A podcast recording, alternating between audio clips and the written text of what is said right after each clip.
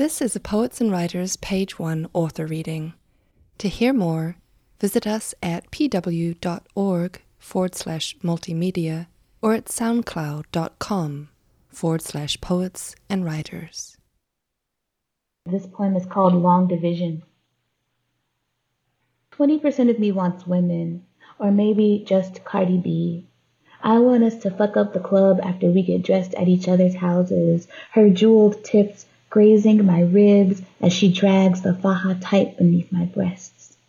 I want her to call me bitch because I'm taking too long to gel down my edges, then later try to fight the bitches who get too close to me on the dance floor.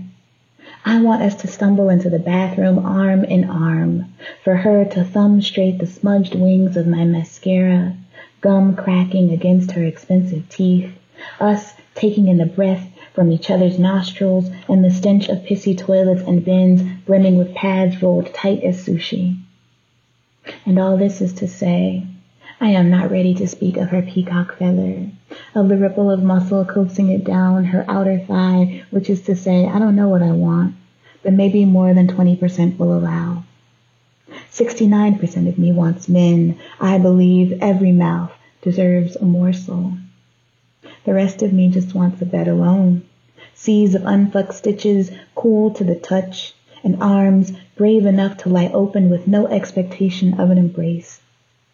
Of that, half is terrified of men, of the intentions they hide between my fears, the messages sitting on read, and the easy way they are speaking to you, then suddenly they forget though part of me longs for their forearms, for the way they lift me, and the lats broad as my mother's, granite enough to hold me, no matter what size I've become, no matter the number of cylindrical months I've spent alone, months these men moisten and dangle in front of me like squares between their lips.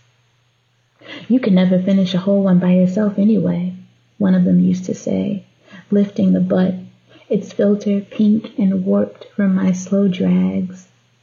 The other half remembers always and sometimes with tenderness my rapist. I see him in passing at least twice daily at 1111, his wish minute.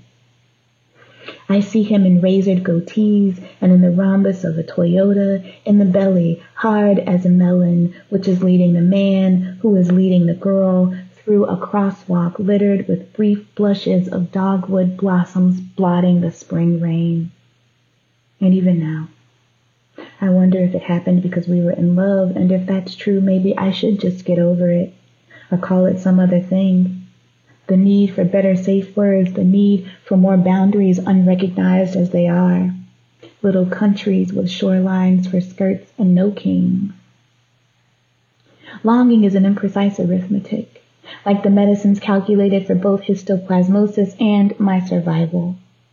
If you sectioned off my heart, it would collapse like shredded meat cupped between the lobes of my sesame lungs, where there is always more breath than sustenance. Still, some nights I sit alone at the oak table at sunset, daring my dissection in the cracked reflection of an empty plate. Others I spend like the Saviour's parabolic bridegroom who, having passed the sleeping maids in the courtyard, enters the streets in his sloshed robes, his kerosene lamp whittled to a flicker against his chest. He's calling, Come, come, whosoever, let them hear, let them come.